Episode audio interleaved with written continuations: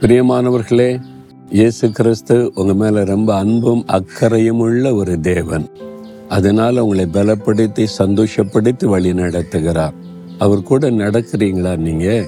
தினமும் அவரோட பேசுறீங்களா? அதிகாலையில் எழும்பி வேதத்தை தியானித்து அவரோட பேசுங்க. கொஞ்சம் டைம் ஸ்பெண்ட் பண்ணி அவருடைய பாத்தில் அமர்ந்திருக்கணும். அதை வாக்கு ஜீசஸ் பார்க்குறமே இந்த மூணு நிமிஷம் பார்த்துட்டு திருப்தி அடையக்கூடாது. அட்லீஸ்ட் ஒரு மணி நேரமாவது தனித்து காத்திருந்து நீங்கள் குறைந்தது அப்படி ஜெபிக்கணும். அப்பதான் அந்த ஆண்டவுடைய பிரசன்னம் உங்களோடு இருப்பதை உணர முடியும். இது அப்பப்போ உங்களை ஆறுதல் படுத்த தைரியப்படுத்த வழி நடத்த ஆண்டவர் பேசுகிற காரியம். இதை மட்டுமே பார்த்துட்டு நீங்கள் கிறிஸ்தவ வாழ்க்கை வாழ்ந்து விடக்கூடாது.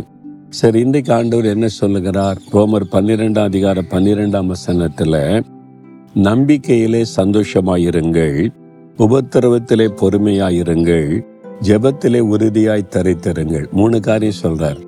முதல்ல என் பிள்ளைகளே நம்பிக்கையில சந்தோஷமா இருங்க. சந்தோஷமா இருக்கீங்களா? எப்படி சந்தோஷமா இருக்க முடியும்? ஒரு நம்பிக்கை இருக்கணும். என்ன நம்பிக்கை? இயேசு என் கூட இருக்கிறார். நான் அவருடைய பிள்ளை. அந்த நம்பிக்கை. இயேசு என்னை கவனித்துக் கொள்வார். என்னை கடைசி வரை காத்து நடத்துவார்.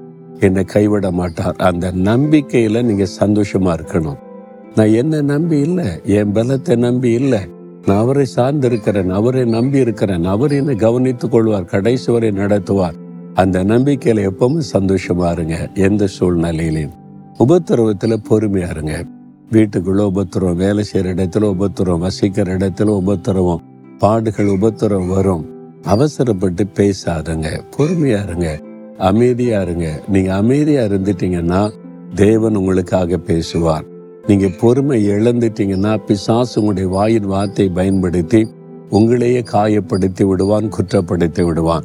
அதனால தான் ஆண்டவர் சொல்றார் உபத்திரவத்துல பொறுமையா இருங்க. இயேசுவை எவ்வளோ பரிகாசமா கேவலமா பேசும்போதும் அவர் பொறுமையா இருந்தா. பொறுமையா இருக்க அர்ப்பணித்துக் கொள்ளுங்க. ஒன்றும் பேசுறாருங்க அமைதியா இருங்க.